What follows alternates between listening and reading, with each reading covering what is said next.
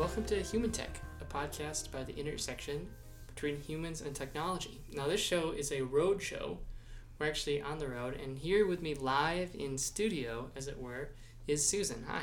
I know, I'm sitting right next to you. That doesn't usually happen. Yeah, so normally um, Susan's up in Wisconsin and I'm in Chicago, but uh, we are on the road in Champaign, Illinois, we, Champaign, Illinois, and we brought our mic equipment with us. So we could do this podcast. So yeah, so we have a live podcast here. Now, a couple uh, caveats. Um, I am sitting in a giant lazy boy chair.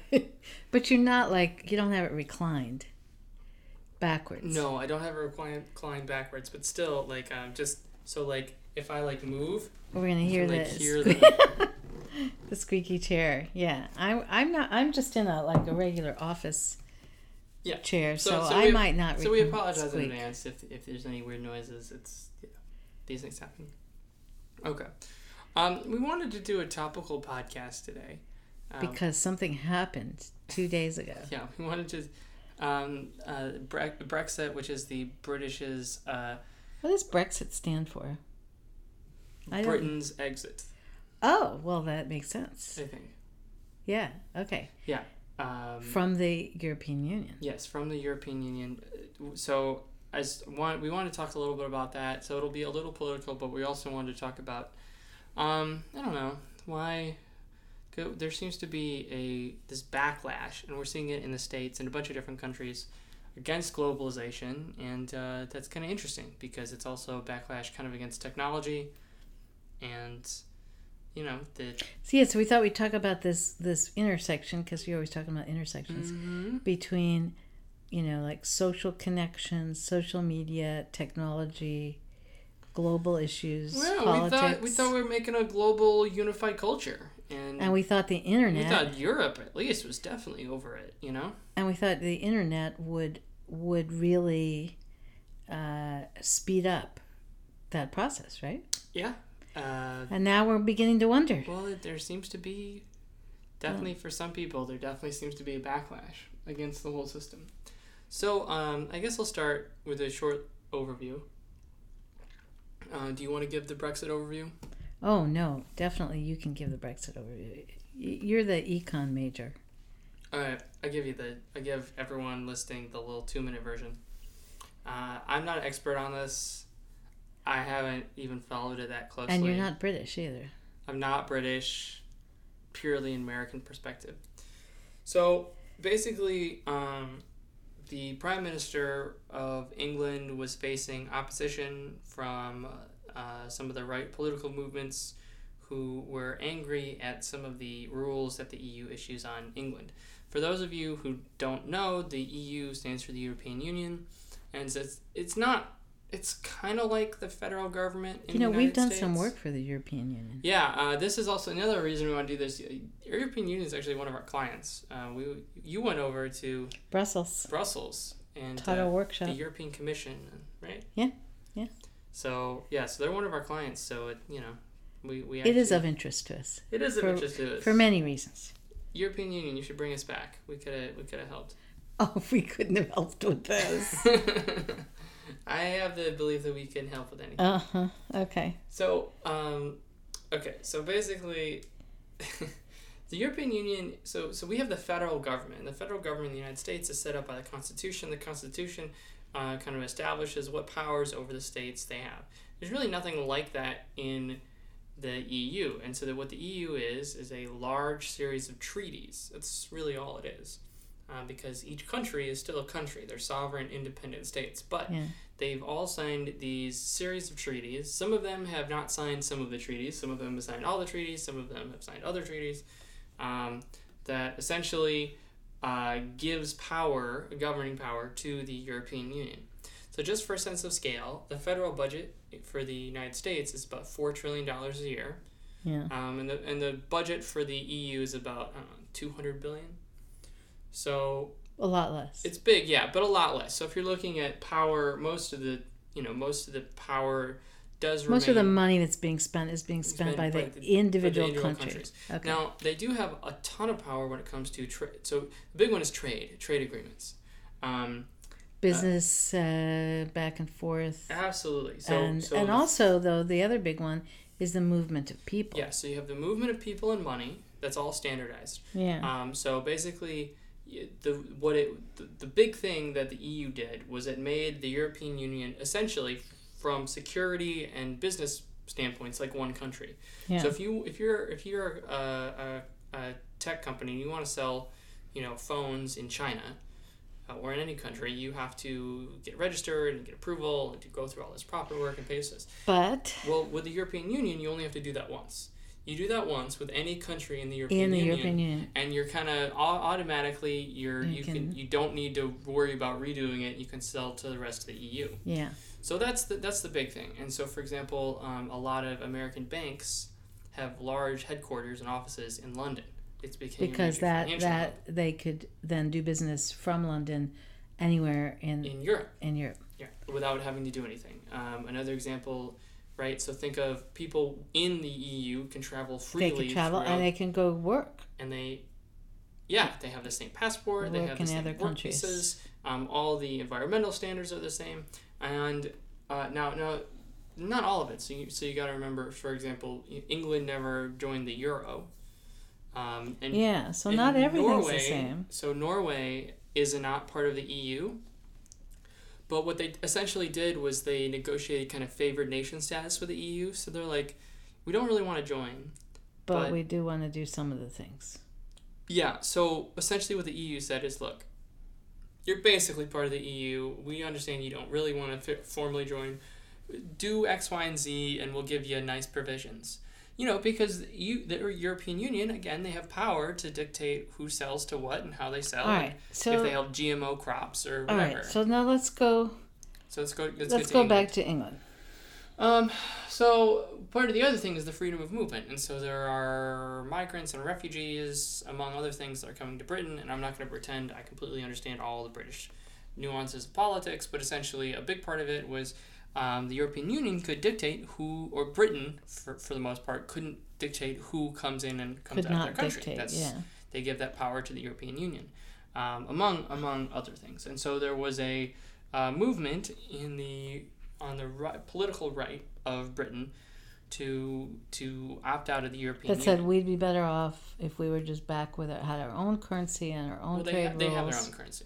Oh, they did have their own currency. They That's still right. do. I forgot. pound. They didn't. They didn't All right. So it wasn't the currency, but it was No, all the but- trade rules right, yeah. and the immigration. Yeah. So All right. Um, so David Cameron, which is the Prime Minister of England, said, "All right, look, this is stupid. We we're not getting anywhere. We're just fighting each other. Let's, you know, I'm gonna throw you a bone, okay? Pass these measures that we want. That that I'm pushing for. You mean he was telling the European Union? No, no, no. He was telling the the right Oh, the, uh, political." in his bloc, country. yeah. Okay. And in exchange, what we'll do is I will hold a vote. We'll hold a Oh, national referendum That's why they had the that referendum. uh, about So they should did we leave that. the European Union, right? And what you're going to find, he said, was is That that, people- England wants to be in the European Union, and therefore they'll resoundingly defeat this. And when they defeat this, therefore I'll have a mandate to pass all the stuff I want to pass. and then well, it got very heated, and it was a big thing, and people are like, "Well, this is kind of uh, kind of nuts." But but in theory, uh, if you remember, they had the what is it? Uh, Scotland or Wales voted to stay in the United Scotland. Kingdom. So Scotland. Mhm. Yeah, they had the secession vote. so and they thought it would kind of go that way, And, yeah, that's what they thought. and, it didn't. And it didn't. So it was very close, uh, and it didn't. And uh, you kind of see, again, it's kind of the urban divide. So, you know, urban London, very pro staying Really? in in the uh, EU. and then other more rural areas wanted out. Yeah. I've also heard, uh, or you know, what I was reading on the news that it's a young old, Mhm. that the the older people in general wanted out and the younger people wanted in. Eh. All right, Demographically, it very, very much kind of mirrors the a lot of the Trump right support in the In United the States US. and other countries too. all right. So so then, and and this is surprising a lot of people. Well, and let me well let me just quickly say like a now what, because that was the then, and now I gotta t- say what the consequences. are. Okay, what are the consequences? So first, the vote actually doesn't mean anything. it doesn't. No, it actually doesn't. Um, the the EU has a uh, has So a, it's not like the Britain's out. so yeah, it's very Britain has to file paperwork to get out and all yeah of that it's stuff. yes it's it's very it's very much like well it's not the, it's not the same as like the south seceding but uh, when no but when the south seceded the states just passed they passed laws that said we are now seceding right Yeah. but that right that doesn't that's Doesn't not- mean anything. it doesn't mean anything What happens? um, so the vote doesn't mean anything. The European Union does have a kind of an opt-out clause, which says that a nation can formally opt out of the European Union, and once the government opts out, then there are two years of negotiations that then oh. yeah that I it, thought it, this was all going to happen right away. it tri- well it triggers a two-year negotiation period Oh, between the host country and the European Union about how it's all going to work and what treaties they're dissolving if they're dissolving all the treaties because you got to remember now once you opt out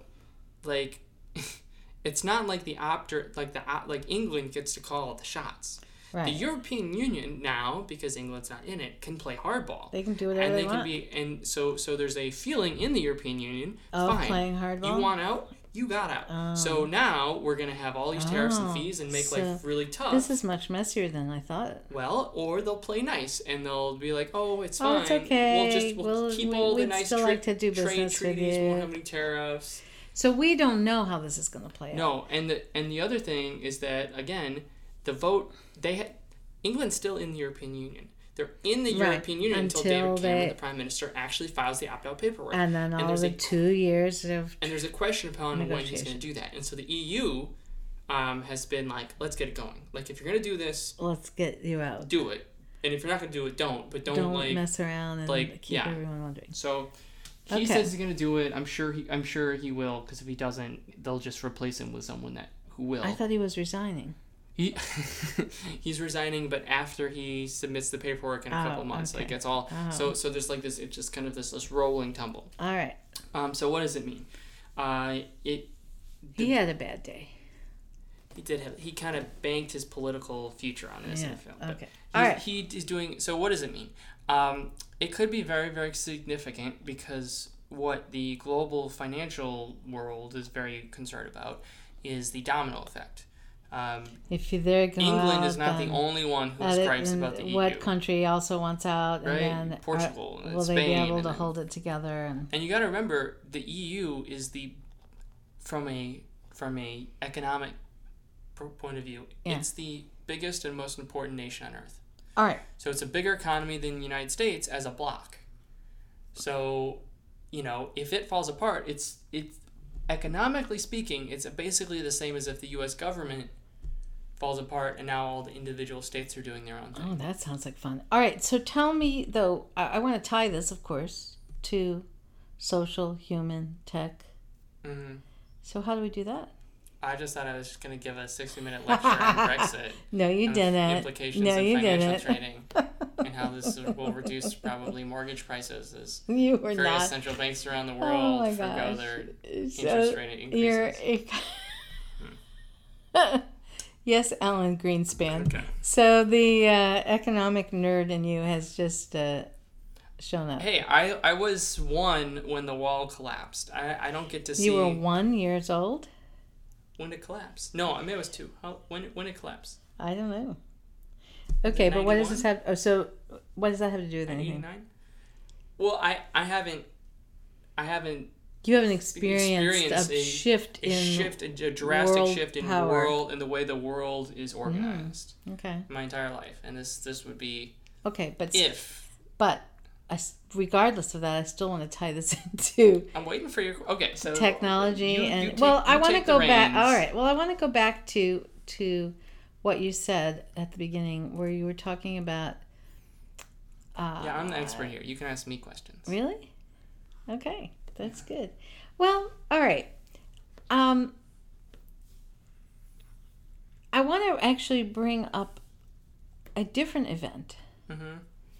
Because, and I want to see if we can tie the two together. And you're looking at me like, Nah. what is she going to talk about now? amazing ability to tie any two things together. If I just give you two random events, That's really impressive. you can tie them. All right, well, we're gonna find out. Well, this is not necessarily random, but uh, to me, it it it, it bring. I want to come back to this idea of globalization. I want to come back to the idea of social media and technology and political change. Now, you spent a semester in Cairo, Egypt. Yeah, eight months. Eight months, and this was before uh, um, Cairo had its big thing. Yes, I was. I was there. The year preceding the, before. I guess, quote. What's it called? Arab quote. Spring or something? Oh. Sure. Well, whatever. There was a big disturbance in Cairo.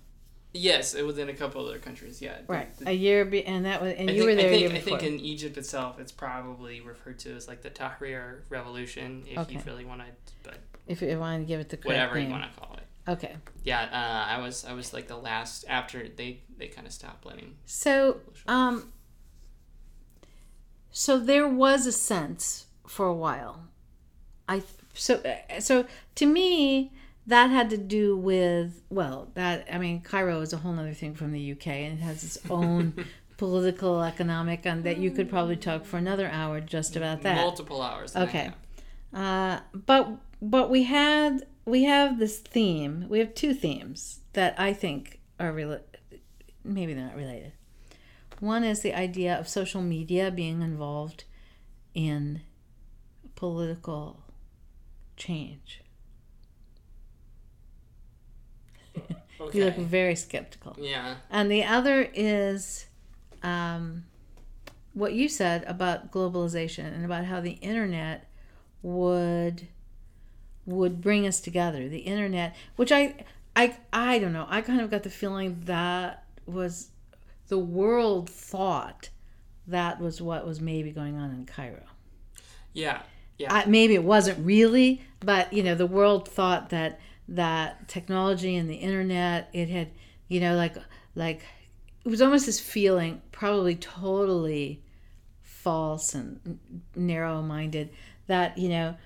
Cairo was waking up, you know that there were these young people, and and and they the young people were were online and they were in communication with people from around the world and they were you know and so so you had this whole world that instead of um, being so splintered was all kind of coming together so and then we then then we start singing you know uh, kumbaya or something and holding hands you know i'd like to buy the world coke and you know or something like Yeah. that right so okay, and so so somehow I will. I, I, I you had mentioned that maybe that you thought this the Brexit vote was a sign that the world isn't all coming together through technology and democratization. So let me and- let me tie this together. Oh, see, you said you could tie anything yeah, together. No, I know. So I'll, I will start. You really that whole long thing was asking me two questions. The first was about uh, social media and revolution. Um, I don't buy into a whole lot of that. Because that was supposedly really going on in in Cairo. No, it is, but it's like saying what really fuels what really fuels revolution is words. Like social media is just the communication tool du jour. But and so you you're communicating a little differently, but like it's like, you know, when it just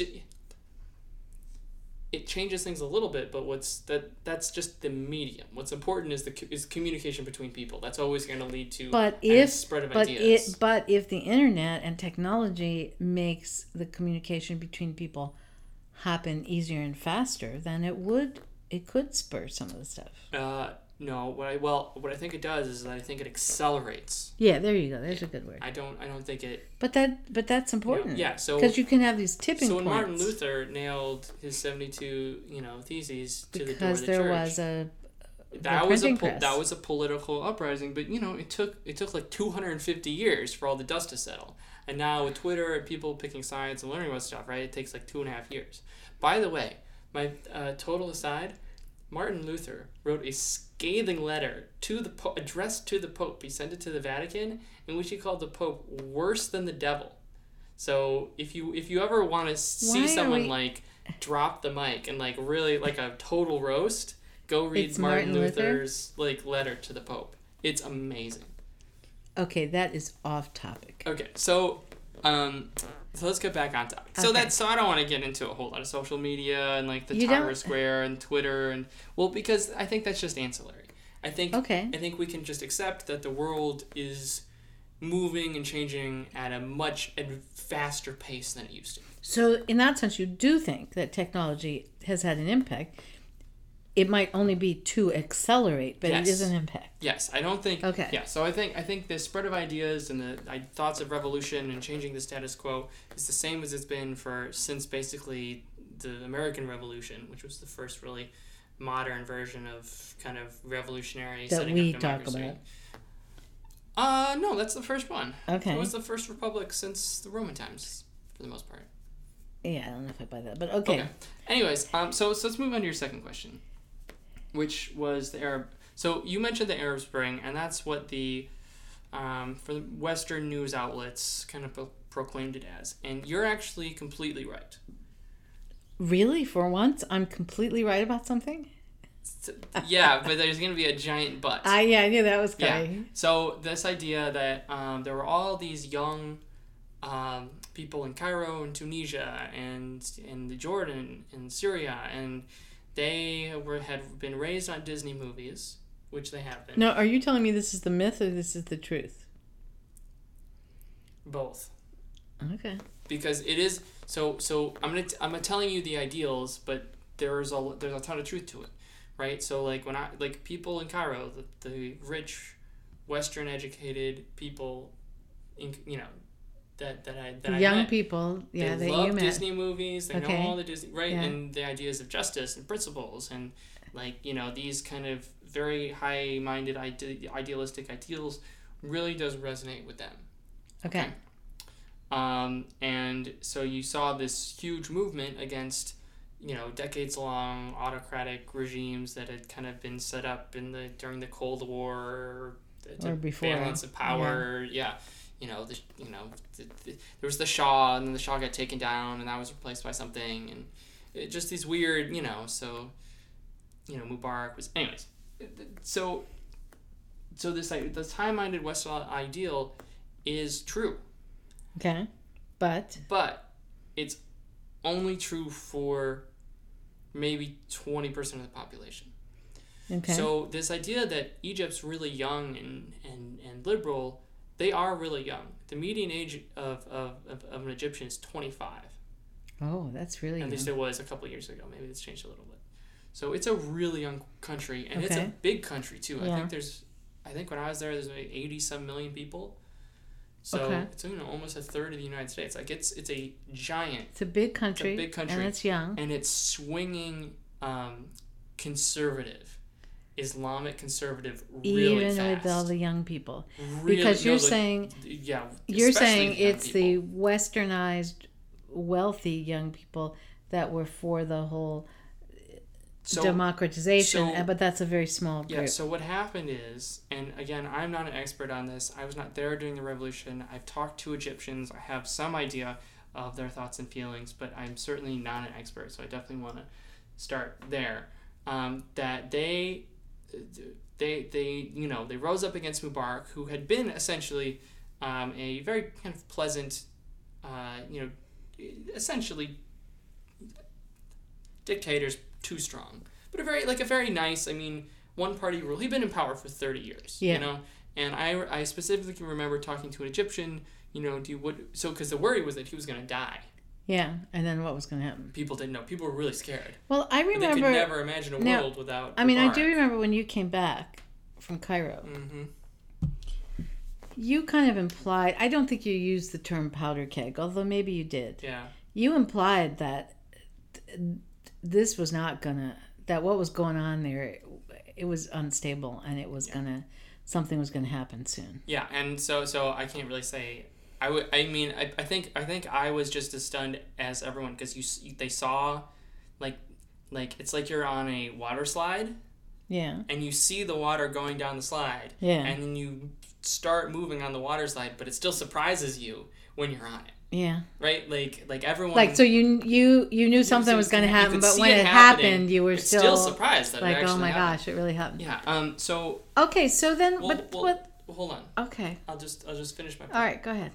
So that's like maybe 20, 25, 30% of the population, Yeah, you know, especially and maybe a little larger in urban Cairo, Yeah. yeah, you know, the university students. Yeah. And then you have a huge swath of the country that's getting um, pretty conservative, very Islamic, uh, quite traditional, and really doesn't like what's happening with the Western values and the you know loose values and then and the very liberal things Okay. that the young people are doing. But And there's a and that so that was like the Muslim Brotherhood.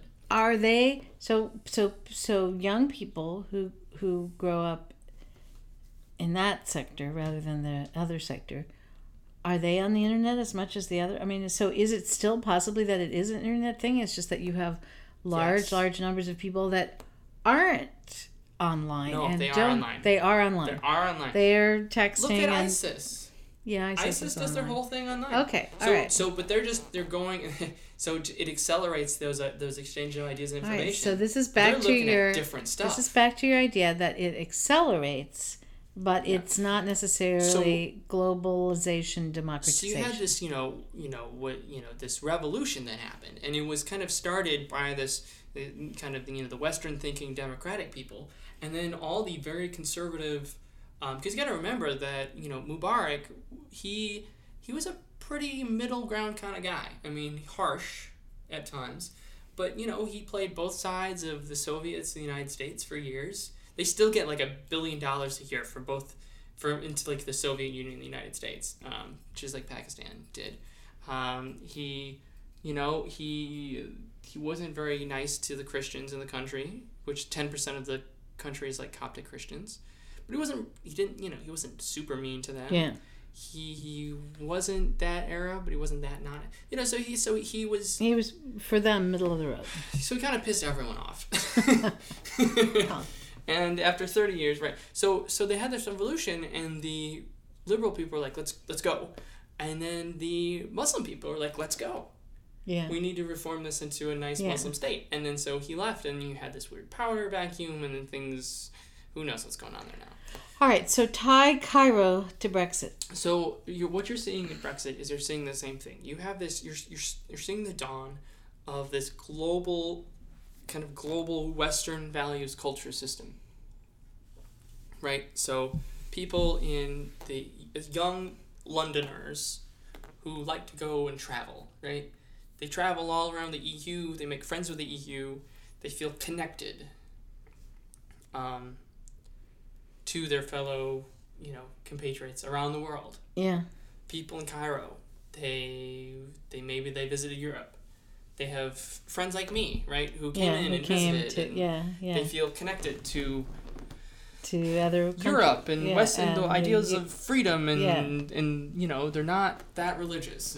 They're they're just these kind of you know underlying this movement Okay. and we've seen it in the U.S. with gay marriage, right? There's, I, I have, and I've said it before, and I'll say it again. I think in the U.S. we're actually in the middle of one of the largest cultural revolutions in the history of the United States. But that but So what you're seeing now, Go I'm ahead. gonna tie it in. Here's your tie it in. All right, here it is. So, um, so you have this huge swing of all these of these people, maybe 20, 30 percent young, uh, educated people Yeah. towards this new global kind of uh, liberal, definitely liberal culture. Yeah. And you see um, more conservative people, generally older, but not always necessarily, um, who see this as an attack on their way of life. And so you're seeing the backswing, the backlash to this, to this big globalization and to the rapid acceleration of change that's happening. They see it as an attack on their values, and an attack on um, their, you know, their culture and their space and their communities, and they want, um, they they see it as an evil, and so you are, and so they're they are swinging back, So, do you think it's fair to say if we think about and they seem to be a bigger group. Which one the the, The the backlash. backlash? So, well, yeah, yeah. Uh, uh, Okay, so we could say then, if we think again about technology, uh, it's it's actually then accelerating the polarization. It does appear to be doing that, doesn't it? I mean, it, right? Because you've got basically what you're saying is you've got you had this this pull towards um, the liberalization, cultural liberalization from the young people, uh, and that part of that was globalization. Part of that was the fact, perhaps, that that that that young people were having had the opportunity to interact with more diverse people. What what what's causing this liberalization? I mean, you know, is it it does it have that have anything to do with technology or I think so. I mean, so I mean, I, it's tough to put your finger on it. I mean, if you, again, younger generations, especially in the United States, but for the most part, there's a giant. I know I, there's another They're theory. more liberal, There's another theory which is that people basically end up believing whatever is a TV sitcom. okay. I'm not kidding. I'm not. I'm not. and so there has been uh you know at the in the and so that it's tv sitcoms that move us all forward although you could say that maybe the tv sit so when you started seeing gay people in tv sitcoms you know or a, lot of international people interacting together in tv sitcoms that that then then all that becomes just kind of normal that's what mm. people believe is normal but you could also see it the other way around which is yeah. the TV is just reflecting Yeah, no, what I people definitely see- believe. Well, no, I don't think. I don't. I don't see how the TV sitcoms have changed so much in the '90s that 80% of people under the age of like 35 vote for Bernie Sanders. I, I don't right like I don't yeah, see like yeah, I, how is it yeah. how is, has I- Bernie. So I no, I think I think I think it's more of a cause and effect situation. Okay, all right. So I, I so I don't know why younger people are much more liberal. Maybe I think I have a couple suspicions um, that they're less religious, that they're have been exposed to different cultures um, and different beliefs. Well, and there's that accepting. there's that research in the fourth turning book by the uh, historian named Howe H O W E that says that this is just what happens every 80 years. Yeah, hey, that yeah, he goes be. back and analyzes these cycles and says, yeah, you have uh, it, things build and they get really more and more conservative, and then you get the young people who are become more liberal, but then of course it turns around and you end up back. Eventually, Yeah, you end up just back where you were you before. just get those like these two these It's these pendulum, two pendulums, right? So like right. So like you have this huge the, the young people are swinging really really liberal, like really liberal, um, in all these countries, and in some cases uh, that wins. So like if you look at Canada, right, they Justin Trudeau, really liberal. Yeah, but it doesn't go everywhere because you said the Cairo hmm? people were for the most part not. I mean, really liberal. your results are all based on percentages, right? If you look look look at Brexit, okay, 52-48. yeah, it's really close. really tight. And I mean, Cairo again, it's tough because it's it's so it's like so it's like in Cairo, people and it, you have seeing in the United States too. You're seeing it all over the world. People are swinging to the polls. There's that polarization. You're, you're, people are swinging conservative and swinging liberal at the same time, really violently. Not the same person.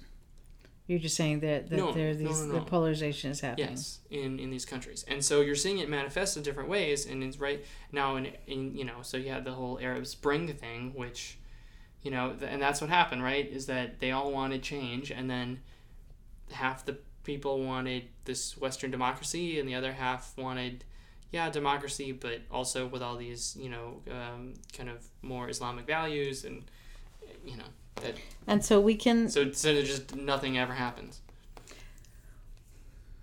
So, do you think? And I think we might have met, we might have touched on this on a previous episode. Do you think that because of the polarization and then combined with the acceleration of media, um, that people tend? Is it possible that that let's see how am I want to say this? You know, there was this idea that when we went to getting your information online it would mean you'd have so much more information available to you rather than just reading the one newspaper you're used to reading. You know, you'd have this point of view and that point of view. You know, it would just open up all these horizons. It seems like what happens in reality is that it narrows. You you just start to feed yourself or you know, or Facebook feeds to you, or what, whoever. you start getting fed this like really narrow little ribbon, and so all you have all this information coming at you, and you have the sense that you're getting the broad view, but actually you just you just keeps narrowing and narrowing to this little little stream of that kind of exactly fits. Uh, you know your little story of who of who you think you are and who who Facebook or you know anyone else thinks you are, and so that rather than ha- having all this technology, you know, give us this bigger, broader view, it's actually narrowing the information. Yeah, and it I think it has to do with our self stories. I mean, if you look t- pre-internet, right, in the 1970s, your self story of who you were um, as a person and as a community was largely geographical because who did you hang out with? Who did you talk to? You talked to the people who were around you. How else? What else would you do, right? Well, you did. You sometimes would read a book and then identify with No, a movement. but for the most part, you were forced to interact with other people in your Oh, surrounding in your area, geographical, your, in your physical geographical physical proximity. location. And Yeah. so what's happened is, well, now more and more, you don't have to identify with your community. You Hmm. identify with this online group. You have a group Right, affinity, a group, that's right. not based in geography. Um, and so that means that, you know, back in the day, if you were from Massachusetts, you just really hated South Carolina. You just well, hated. we don't know if that's true. No, you hated South. The Yankees, Yankees hated versus the people, the Southerners. Southerners. This this has been a, for a hundred years. and okay, okay, they all just right. they just disliked each other. I mean, not like like you know like I actively don't know disliked, if this is but like really true. well, But I, I understand what right. But now you can right. It's not it's not that you dislike people you know, Southerners, right? If you're a liberal Massachusetts Massa, oh, I don't know what they call themselves.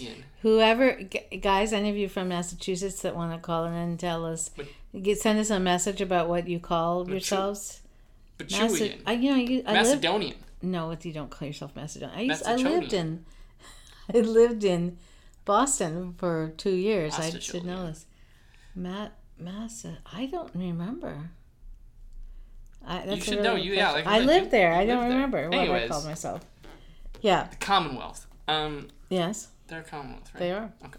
So, uh, so essentially, uh, so now instead of you know you you only dislike the Southerners who have a political opinion that you dislike, right? Yeah. The Southerners who are liberal, right? Who are in Charleston and are, or who are not liberal, but whatever. You, it's yeah. it's I- like who, yeah. who agree with you politically. Yeah. That's who you identify Yeah. with, and so it makes it much easier to um, identify on political differences. Which and then you- and then of course you just you want to be in that, and, and it accelerates your own self story about who you are, because.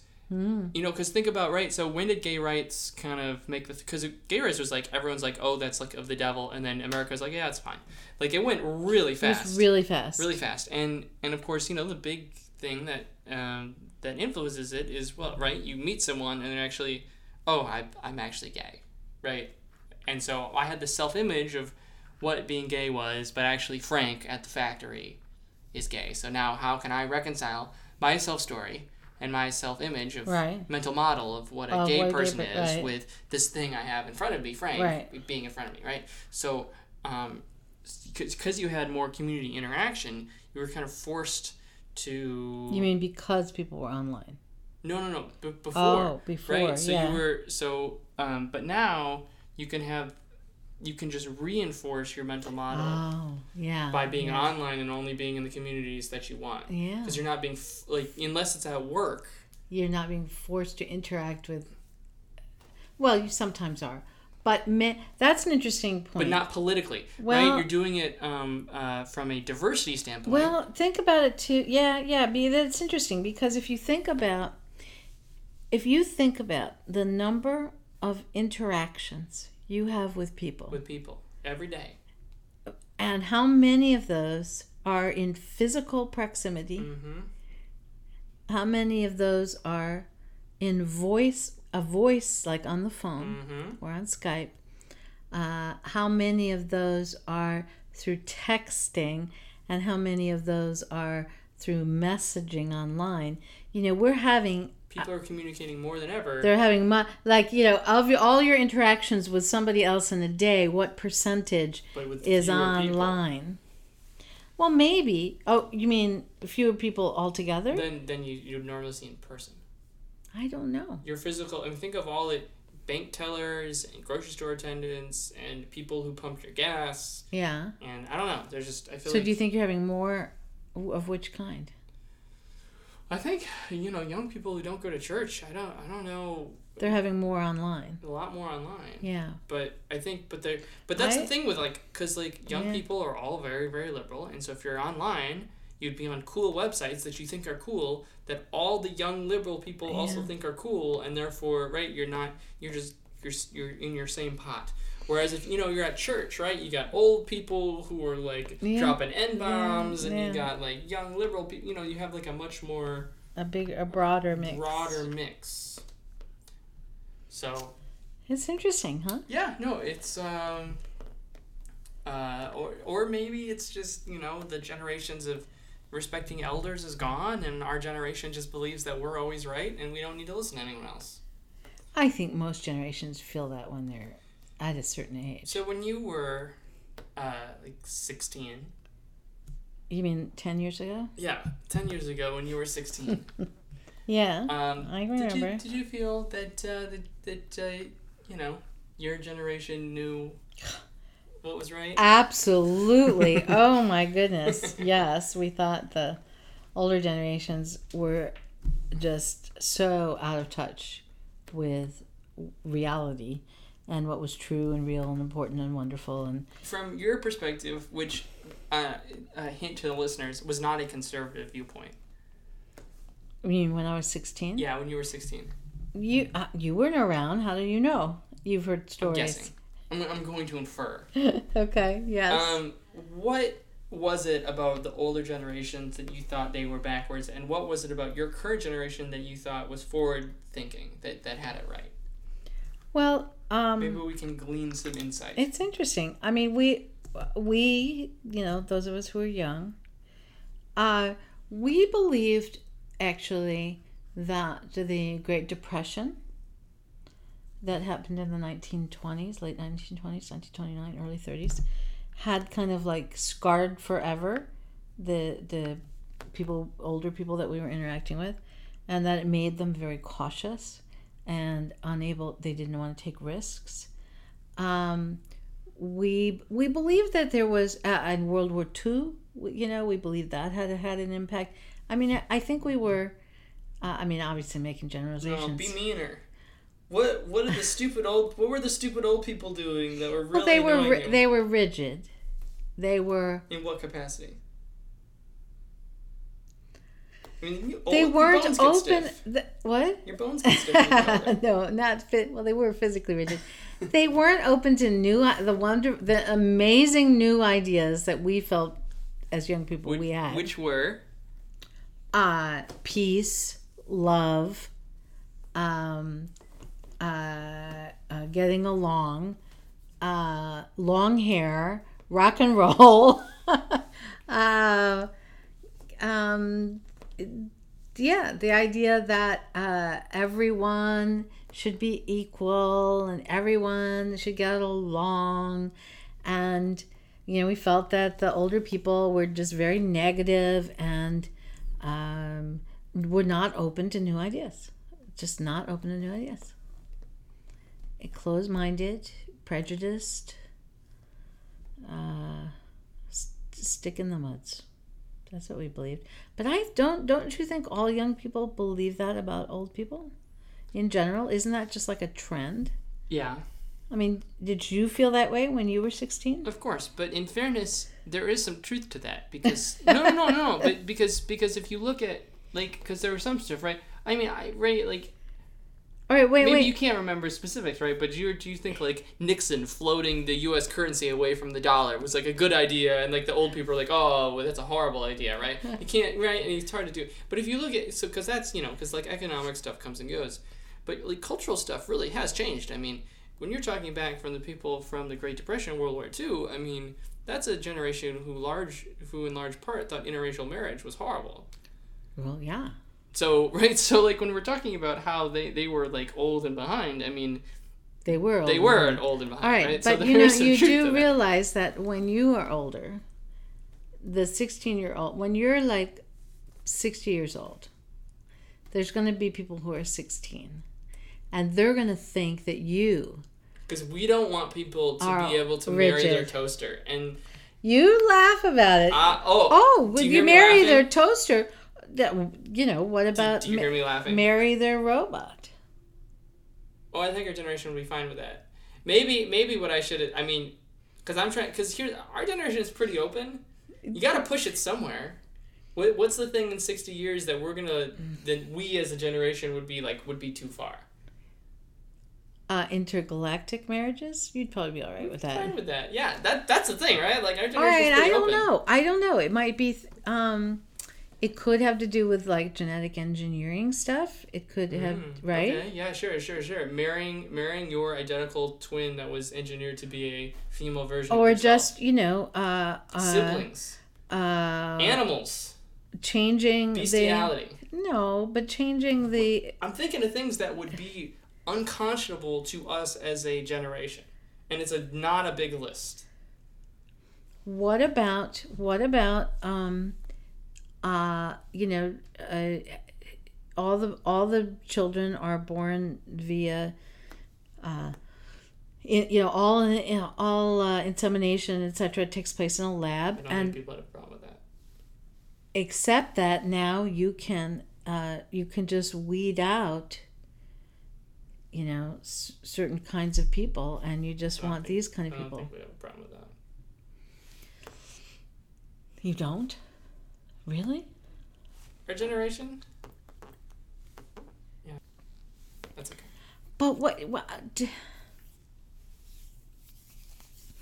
i don't know would you be all right if um you know p- people had to have blonde hair and and you were not allowed to have a kid who was no one on you know guys if it was a boy and they had to if if they if it was a boy and they were going to be under five eight then that they had to be a you know they, they were not allowed to That's keep different, that's though, not a, a viable embryo that's that's not that's more conservative. So traditionally, in the last two hundred years, we've gotten more liberal in our ideas, saying that people can only do certain there things. might be more the back the young people coming up behind you might be more conservative Well, conservative th- well, if they're more conservative, then then I could then I could definitely see that. well i guess you're going to find out I guess I'll find out. So I just wanted to, you know, I kind of want to tie everything together.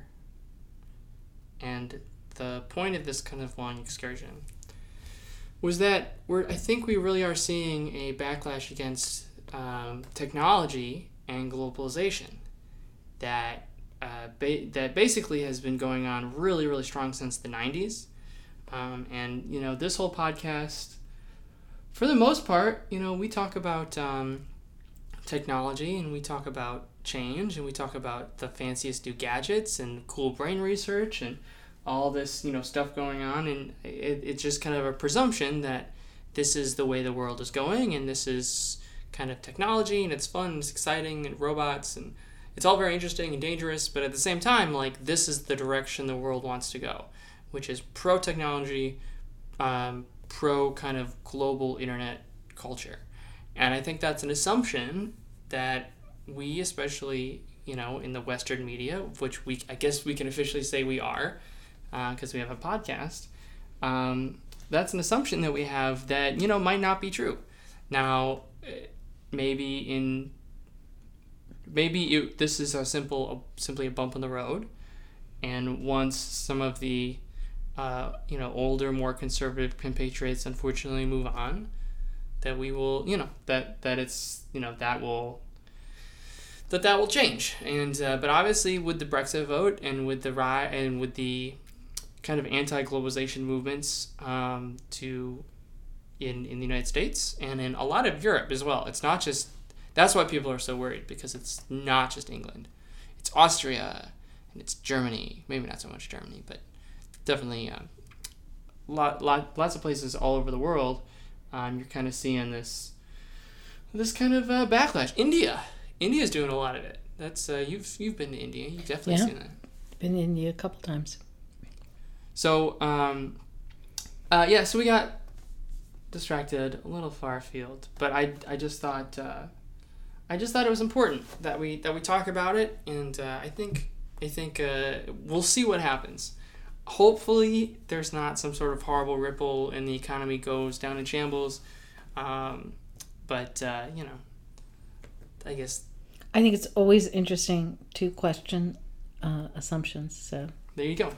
Okay, well, um, we we gotta get going anyways. But this has been fun. I'm glad we got to put one in on the road. And then I want you to remind our Yes. listeners Oh, thank you. of all the things we need to remind them All right. of, Uh, so here's our rem- reminder. which we should always do at the beginning. We always forget to. always forget. So, first, like us and promote us in any way you want. That's would be great. iTunes ratings is wonderful. If you have questions, email them to info at theteamw.com. Uh, you can tweet at uh, Susan at it's at the brain lady. Um, you can go to theteamw.com to see our full listing of all the cool stuff we do, including lists of our upcoming talks and where we're going to be. Um, which right now is a little empty because we just got through our very busy Uh, summer, season. It's it's quiet. Yeah, everyone takes vacations in summer, so we don't get a lot of gigs. Um, we have, if you go to courses.theteamw.com, we have a lot of courses. They've been selling pretty well recently, so this is this is good for us. But we also have a course. We have a number of different things that are free. So if you like free stuff, you just sign up, and then you get to do free things. Um, and uh, yeah, with the it's very hot here in Champagne, and uh, we'll we'll hopefully have another podcast very shortly. Um, Susan, thank you Yeah. Thanks. and uh, we'll talk to you all next week. Bye. Bye.